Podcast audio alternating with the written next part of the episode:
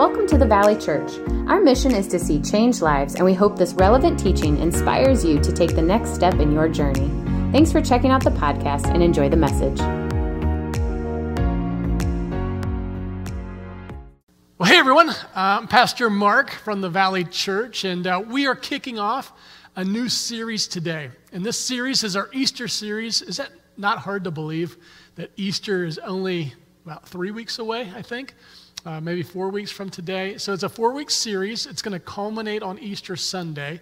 But the series is entitled, Where is the Lamb? Where's the Lamb? The Bible talks about lambs uh, all throughout. Uh, in fact, Jesus was called the Lamb of God.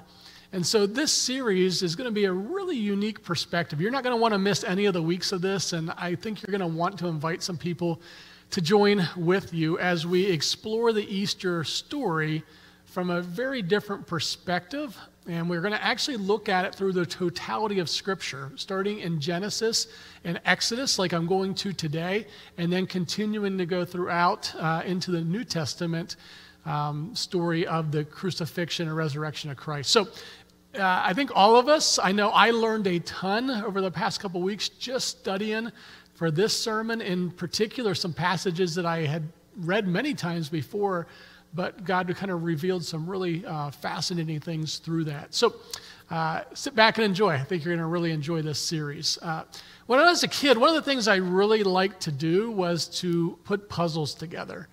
Um, something my grandmother and I would do when she was in town. They lived out of state, so it was only you know, a few times a year, but uh, I really enjoyed it. It was kind of neat to uh, see this picture on the front of a box of this beautiful, whether it be 250, 500, or one of those thousand piece puzzles or more, beautiful picture, and then go piece by piece and, you know, get the edge pieces, of course, and then fill in from there. And, and I don't know about you, and you can do a thumbs up if this is you, but right when you get that final piece, I mean, some of these puzzles would take weeks to complete. That final piece that you put in there, and boom, right? It looks exactly like the box. It's everything you kind of hoped it would be. It's, it's so beautiful. It's, it's an incredible uh, accomplishment, but it's finalized, it's, it's complete. And so, um, as we look at, it made me think about this as I was studying the text this week and putting the sermon together. What we hope to do throughout this series is to fill in those missing puzzle pieces, those questions that you might have about well, why did Jesus really need to die? Like, why, why did he? Why did he have to die? Why do they make such a big deal about, why does the Bible make such a big deal about him being sinless? Why did he have to be sinless? Wasn't there, couldn't there have been, God's you know, incredibly creative, couldn't there be been some other way other than Jesus dying on a cross to be made right with God? Why did God choose that of everything? And so today we're going to start unveiling the answers to that question or those questions. Maybe for some of you today, putting that final piece in the puzzle that it will finally click, whether you're a follower of Christ today and, and just maybe have had some doubts or just are hungry to learn something new, or maybe you're watching today, someone invited you to join us for this series, and uh, you have a lot of questions, a lot of faith questions, a lot of doubt a lot of skepticism, uh, even some anger or frustration at God. Uh, that's okay. Frankly, we're glad you're with us. And I think through today and then the next couple, three weeks, uh, God's going to really reveal himself to you in a special way. So hang on, hopefully, as we put this together. We're going to dive right into Scripture today. We're going to be in Exodus, and we're going to be in chapter 12. And I'm going to read the, the 13 verses of this. This is what we would term as the Passover or the first Passover story.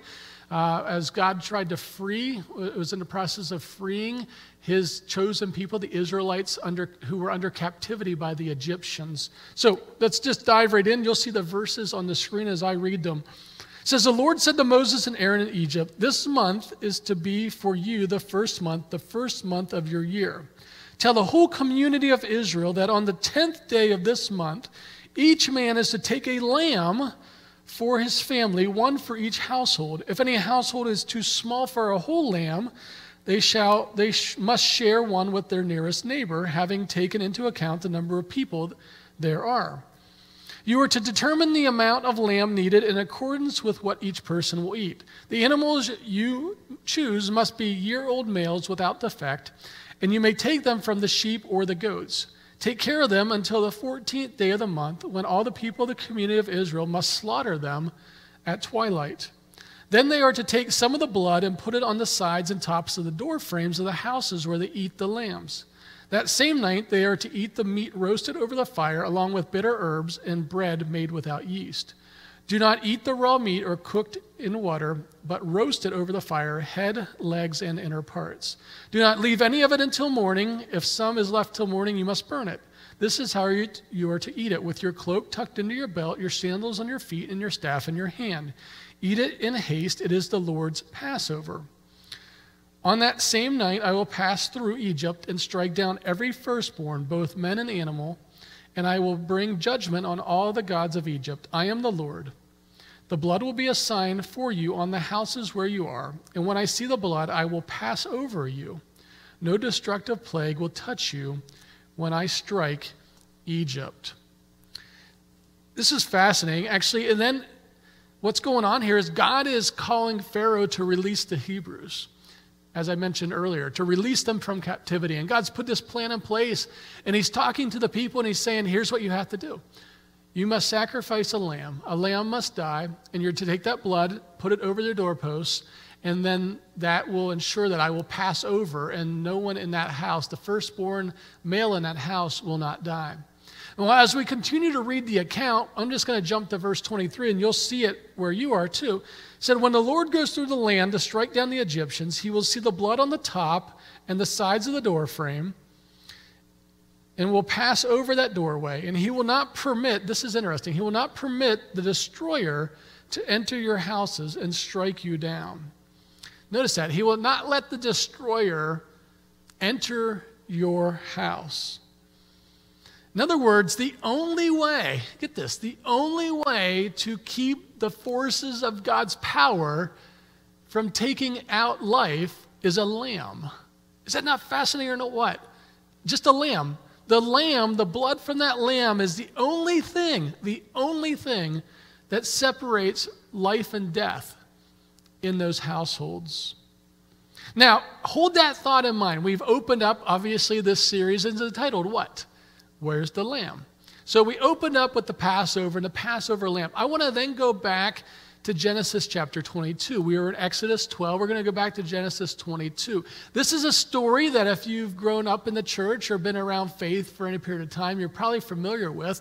It's the sacrifice of, of Isaac with his father Abraham. God calls Abraham to sacrifice his one and only child. Now, before I get in that story, I just want to share a little bit about that culture that's so much different than our culture today. We live in an incredibly individualistic culture in the West, and specifically in America. It was so different in that first, uh, in, back in that period of time in ancient history. In that period of time, the family unit was everything. Uh, the, family, the family unit collectively was honored together or experienced shame together. In other words, your success, and this will really mess with us Americans, your success was not measured on an individual scale. It was never considered that way. It wasn't like, oh, you rise this way and the rest. Of, No, everything was so communal, everything was so familial. And so in our culture, if you have someone in your family who makes some really poor decisions or brings dishonor, uh, that usually doesn't equate to our whole family. We say, well, that was a that that's my you know relative, and they did this stupid thing, uh, but you know that's not who we are, whatever. That would have been that would not have been the case in the first century. Your success was based on family success, not on individual success. Failure or shame was not on an individual scale; it was communal or familial.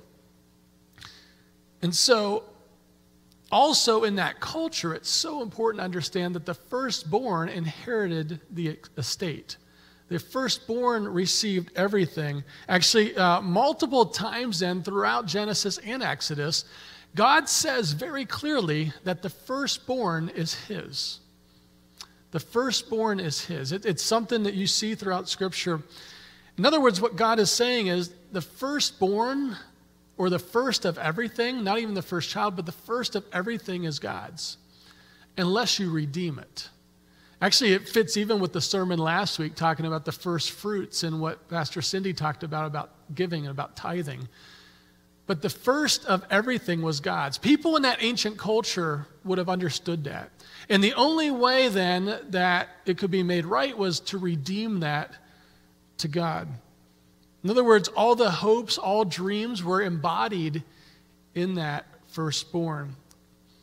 However, the reality was that this created a debt. Every family was in debt to God. God had authority over that firstborn, or the first of everything, frankly, in God's eyes. And so to not redeem that was holding back fr- from God. And they would have understood that your life is forfeited unless you are redeemed. Unless there's a redemption process that happens, unless there's acts of redemption that occur, your life can be forfeited because, get this, it's already God's. You follow that? It's God's. Everything was God's, and the only way you could get it back or to have ownership of it was to ask Him to redeem it.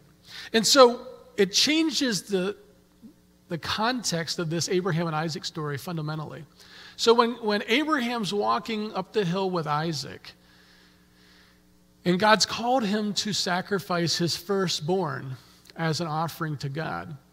We obviously struggle with that, and I get why we struggle with that. Eh, but we don't totally understand everything going on, but Abraham would have. See, to Abraham, God was now calling in his debt. Abraham knew that. He knew that he was in debt to God, and that's something I want to continue to come back to is that theme of debt. He was indebted to God. He was in debt to God. And the only way, and it was because of his sin, the only way would be a redemption sacrifice to be made right. And obviously, Abraham knew, based on what God's telling him, that Isaac is going to be that redemption. Isaac is going to have to die because of Abraham's sin. it's so, so different than how we think. It's so different than what we're used to, although you're going to see by the end of this, nothing's really changed from God's perspective. See, God was calling Abraham to do something that God had a right to tell him to do. God said, These are already mine. Isaac is already mine. I have right to him. He's my creation, he's on loan to you. And we get to the story in Isaac, and just imagine this. Can you imagine this? Abraham's walking up this hill. Picture this in your mind. And he has Isaac with him. And scripture tells us in, in, Genesis 22 that he starts preparing the fire. He gets the wood out, he starts the fire, he has all the different things there. And Isaac speaks up and makes a really good statement. He says this Isaac, said, Bible says this Isaac spoke up and said to his father Abraham, Father, Yes, my son, Abraham replied. I see the fire and, and the wood, they're here, Isaac said, but where's the lamb for the burnt offering? Where's the lamb? Where's the lamb? Where is the lamb? And Abraham replies in the next verse, in verse 80 says this God himself will provide the lamb for the burnt offering, my son. And the two of them went on up together. Now, I imagine that as they continued this walk after this conversation, Abraham is, with all his hope and with all his prayer, is asking God and pleading with God to provide a lamb, to provide some other substitutes, to, to provide so he doesn't, because he knows he has to pay. He knows he's indebted to God. He knows that God is perfect and holy, that he is sin. He is full of sin. He has sin in his life, that he's a sinful person, even though if he's been forgiven, but he has sin. And that the only way to be made right is through a sacrifice. In other words, Abraham is saying, I hope that God provides a lamb so that my lamb doesn't have to die, so that my son doesn't have to die for my sin. Now, I think we would have some rightful objections as we're processing this together, right? You know, you might object and say, well, does every single person actually have a debt to be paid? I mean, does, is it really true that every single person has some type of judgment? Um, why can't I just choose what's right and what's wrong? Why is it such a big deal? Why, how does God have this right to do this? I, I have my rights, I have my choices. Well, let me put it this way God just can't forgive without a payment. The reality is, God can't forgive. There's some debt, and there's a payment that has to take place. Now, let me put it in human scale, and this might make more sense to you. If someone really wrongs you, there's a debt to be paid, right? I mean, if someone really wrongs you, you, you can't. You can't fix what was taken from you. Maybe it was financial, someone robbed you or someone stole from you. Maybe it was something someone else did to you, but any all of us who are watching today, myself included obviously, have had someone wrong us in, in, in significant ways for a lot of us. See, you, you just can't ignore it and the debt takes care of itself. You can't just wish it away and the debt is gone. The reality is this ever think about this? The reality is, is that either you make them pay for it or you forgive them. And there's all kinds of ways that we can make people pay for it, right? We can ignore them. We can treat them harshly. We can, you know, do all kinds of things to them, right? And, and what we're doing is we're trying to make them pay the debt.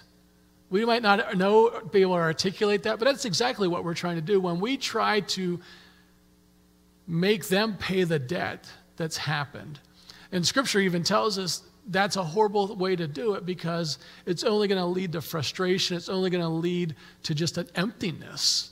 And even if you don't believe the Bible, you say, well, yeah, I've tried that, and that's kind of how that works. See, the alternative is to forgive someone. I don't know if you ever knew this or maybe understood it this way, but to forgive someone is that you're paying down the debt yourself for them. We've said it many times around here at the Valley Church. When you forgive someone, it's not for them, it's for you. And so when you and I choose to forgive someone who's in debt to us, indebted to us because they've taken something from us, they've harmed us or hurt us in some way, when we choose to forgive, we are paying down that debt for them. And that's how the healing and that's how the restoration, that's the only way until that debt is made right there's always going to be a wall in between us, right? Until we either totally forgive that person and authentically give, forgive. And you know, when that happens, when you know that you've forgiven, when, it also, when you see them or hear their name, or when, when something comes to mind that you don't get all tight inside and clenched and angry or whatever, that's when you know. You know within your heart, you know within your mind, you've eradicated that wall of hostility between you and them. You've broken down that barrier that has existed. We even know this when it comes to criminal behavior. Think of some her- most horrific, you know, rape, murder, you know. If the judge were just to let that person go free, that guy's not going to pay, society's going to pay. I heard someone say it that way recently, and they're so right. We would say, well, that's not, that's not, you can't do that. You can't just let him go because if he doesn't pay the price, if he doesn't pay the debt, we've even heard this, his what? Debt to, yes, society. Then society will pay that debt because he or she's going to get put back out in society, which means there's a high likelihood that there's going to be greater hurt, greater harm, greater payment from society at large because this person has not been put away from society to pay the debt that they owe. See, whether you believe the Bible or not, whether you wrestle with this idea of Jesus dying on the cross for sin and there had to be some other way in your mind or whatever, I think you would always agree with what I'm going to say here is that someone always has to pay. There's always a price for a debt. There's always a price. Someone's going to have to pay. Someone through either imprisonment, like I said, that debt they have to pay through forgiving people and paying down that debt, or even by taking that wrongly and, and, and holding against someone to try to make that debt right.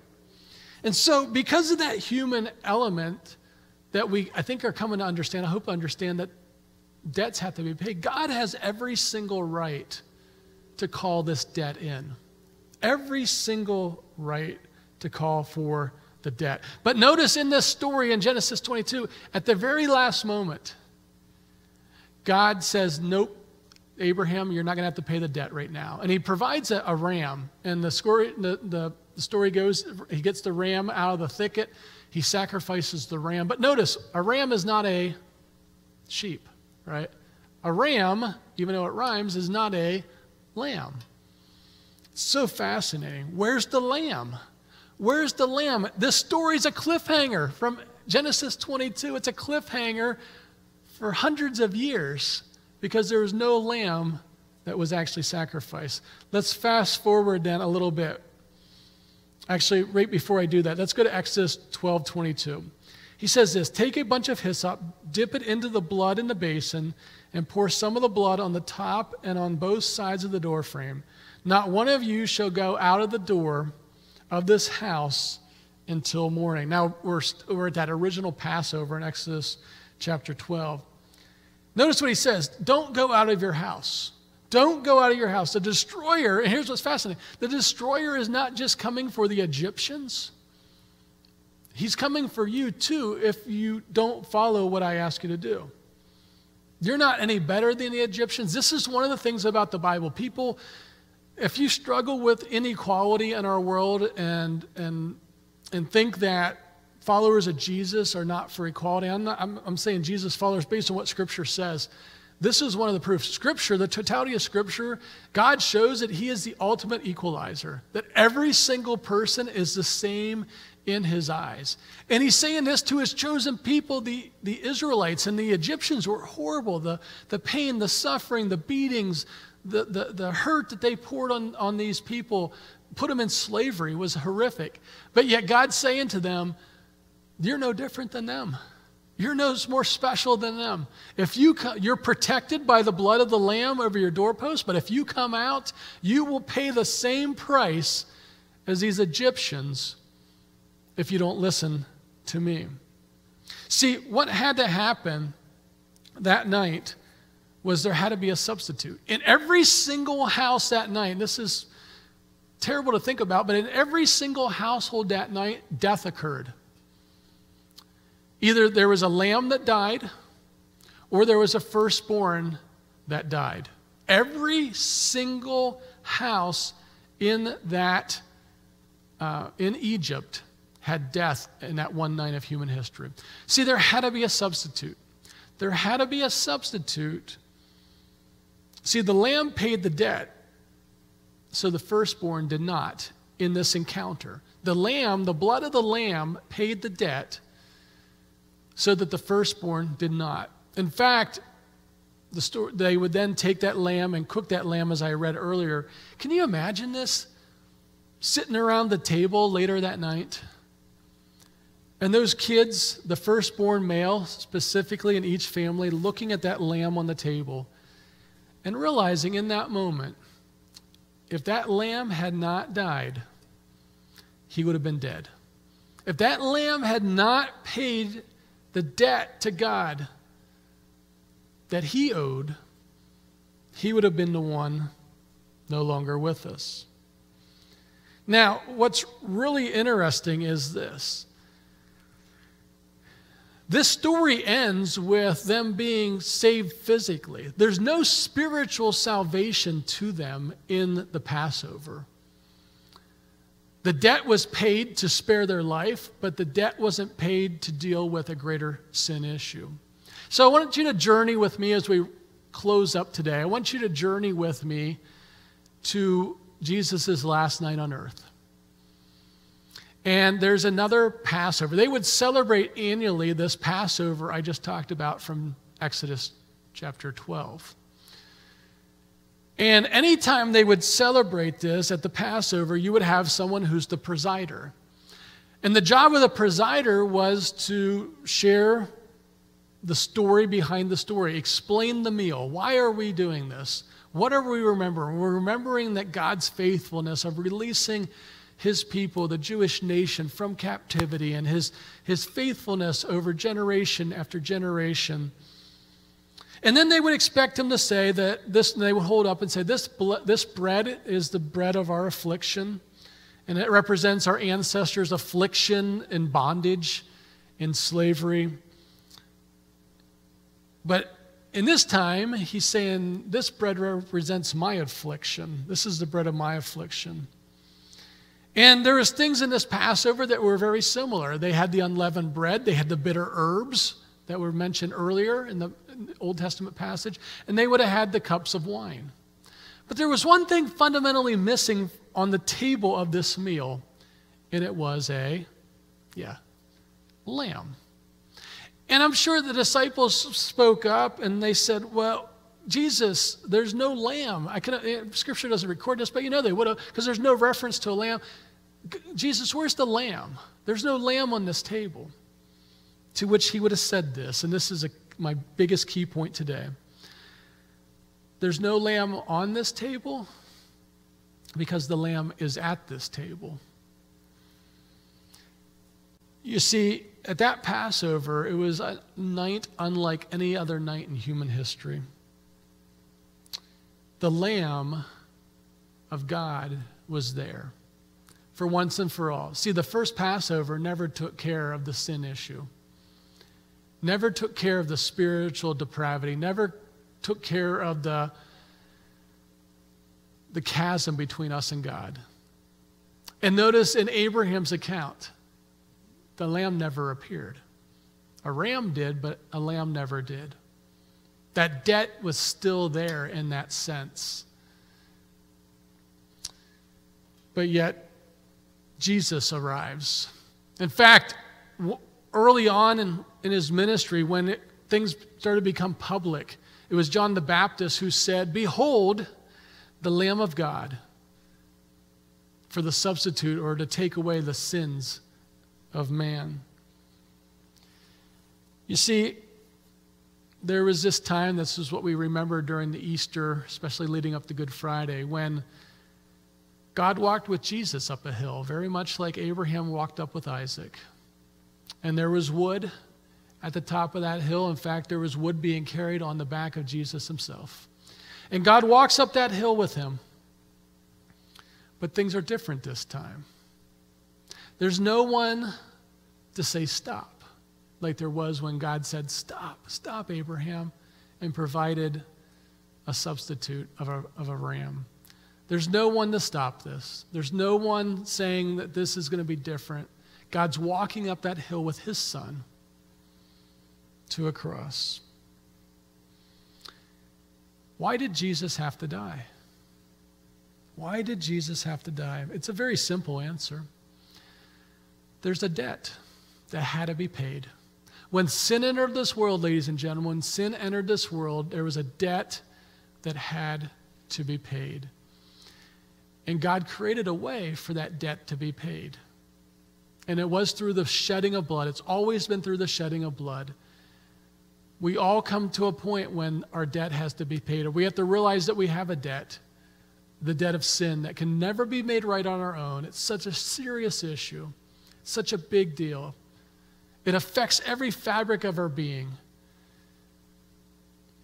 And then God ultimately provided his son, an unblemished lamb, a perfect lamb, a perfect substitute, so that our price could be paid in an amazing way that did not cost us our life, but did what? It cost the life of Jesus Christ. You see, at some point, God's going to return, and there's going to be a debt that has to be paid. And if we haven't accepted the penalty for that debt, if we have not accepted Christ into our life as the substitute for our sin, then the final debt, the final payment will be eternal separation from God because we chose that. Not because He's an angry God, but because we chose that. You know, one of the ways, one of the reasons I serve God is is because he didn't just say he loved me. It's one thing to say that I love this or I love that or I love my wife, but it's a whole different, and you know this if you're married, it's a whole different ball game when you do it tangibly, right? When you show that love, when you demonstrate that love. Bible says, and God demonstrated his love for us in this way that yet while we were still sinners, Jesus Christ died for us.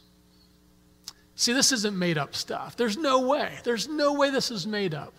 Why? Because God showed his love. There's so much evidence, and we'll talk about that in subsequent weeks, to prove that Jesus Christ died on that cross for you and for me. We're going to close today with communion. And early on today, hopefully uh, you grab some bread, grab some juice, as our host had mentioned to you, as Jessica mentioned at the onset today. And here's what I want you to do. We're not going to receive this together. I'm not going to, I'll lead us into it a little bit, but I don't want you to receive it right now. We're going to go into a song as we continue with our worship service today. And that song is entitled Death Was Arrested. And there's a lyric in that song, a phrase in that song that says this He canceled my debt, and he called me his friend when death was arrested and my life began. He canceled your debt. When he was with his disciples, he said, This is the bread of affliction. And it's not going to be the affliction that we remember of the Israelites from centuries ago. This is the bread of my affliction. And this represents my blood. And my blood's going to be shed because there's a debt to be paid. And I'm willing. I don't want to. I've asked my father, I'm going to ask my father, God, is there any other way? But I'm willing to fulfill my mission on this earth to go die a death on a cross as the final substitute so that the debt can be erased for those who choose to put their faith in me. So, as we sing this song together, as the band leads us in this song together, you do business with God. Maybe you need to ask Him to erase that debt for the first time. Maybe there's sin that's come into your life and you need to ask Him again for forgiveness. I don't know what it is. But you do business with God. And then when you're ready, you receive the elements. You remember His body that was broken for you, you remember His blood that was shed for you. Would you pray with me? Heavenly Father, God, I pray that you would meet each person right where they are right now in their living room. Maybe they're in their car listening to this on a, as a podcast. God, maybe they're with a group of people doing the valley at home. God, wherever they are, maybe they're laying in their bed on their laptop watching this. I don't, it doesn't matter. You are where they are. God, I pray your presence into every space in this world that's hearing this message right now. God, that they would have an interaction with their Heavenly Father right now. God, that you would speak into their life, that they would hear your voice so crystal clear. And God, that there would be response after response after response to allow you to come in and erase the debt so they can be set free. In Jesus' name we pray that. Amen.